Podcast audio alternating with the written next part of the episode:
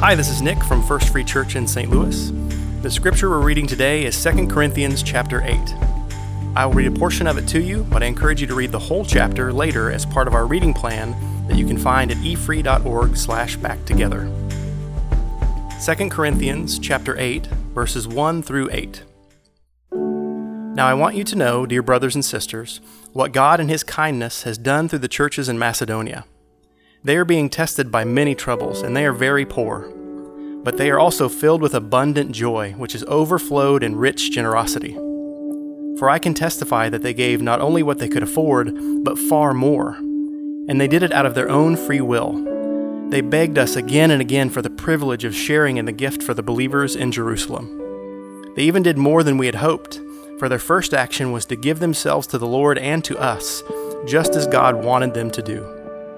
So we have urged Titus, who encouraged your giving in the first place, to return to you and encourage you to finish this ministry of giving. Since you excel in so many ways in your faith, your gifted speakers, your knowledge, your enthusiasm, and your love for us, I want you to excel also in this gracious act of giving. I'm not commanding you to do this, but I am testing how genuine your love is by comparing it with the eagerness of the other churches. Take a few moments of quiet reflection to think about this scripture and these questions.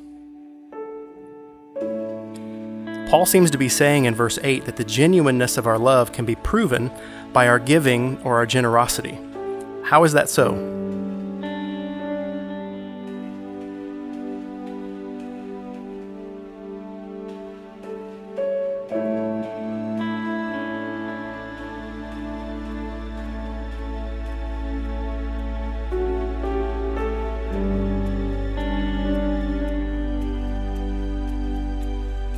Paul writes, they gave themselves to the Lord and to us.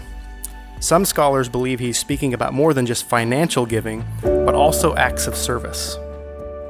Why is it important for disciples to be generous with our time, our talent, and our treasure?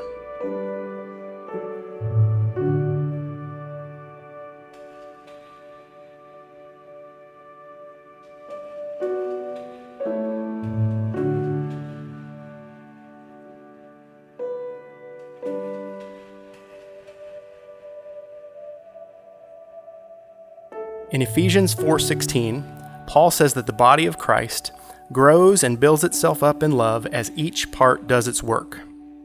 Are you currently doing your part as an active member of the body of Christ?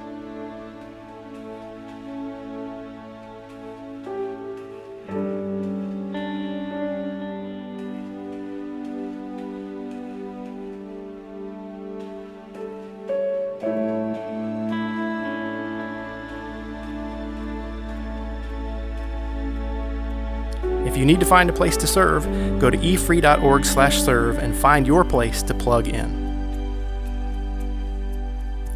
Thanks for spending some time in God's Word with us today.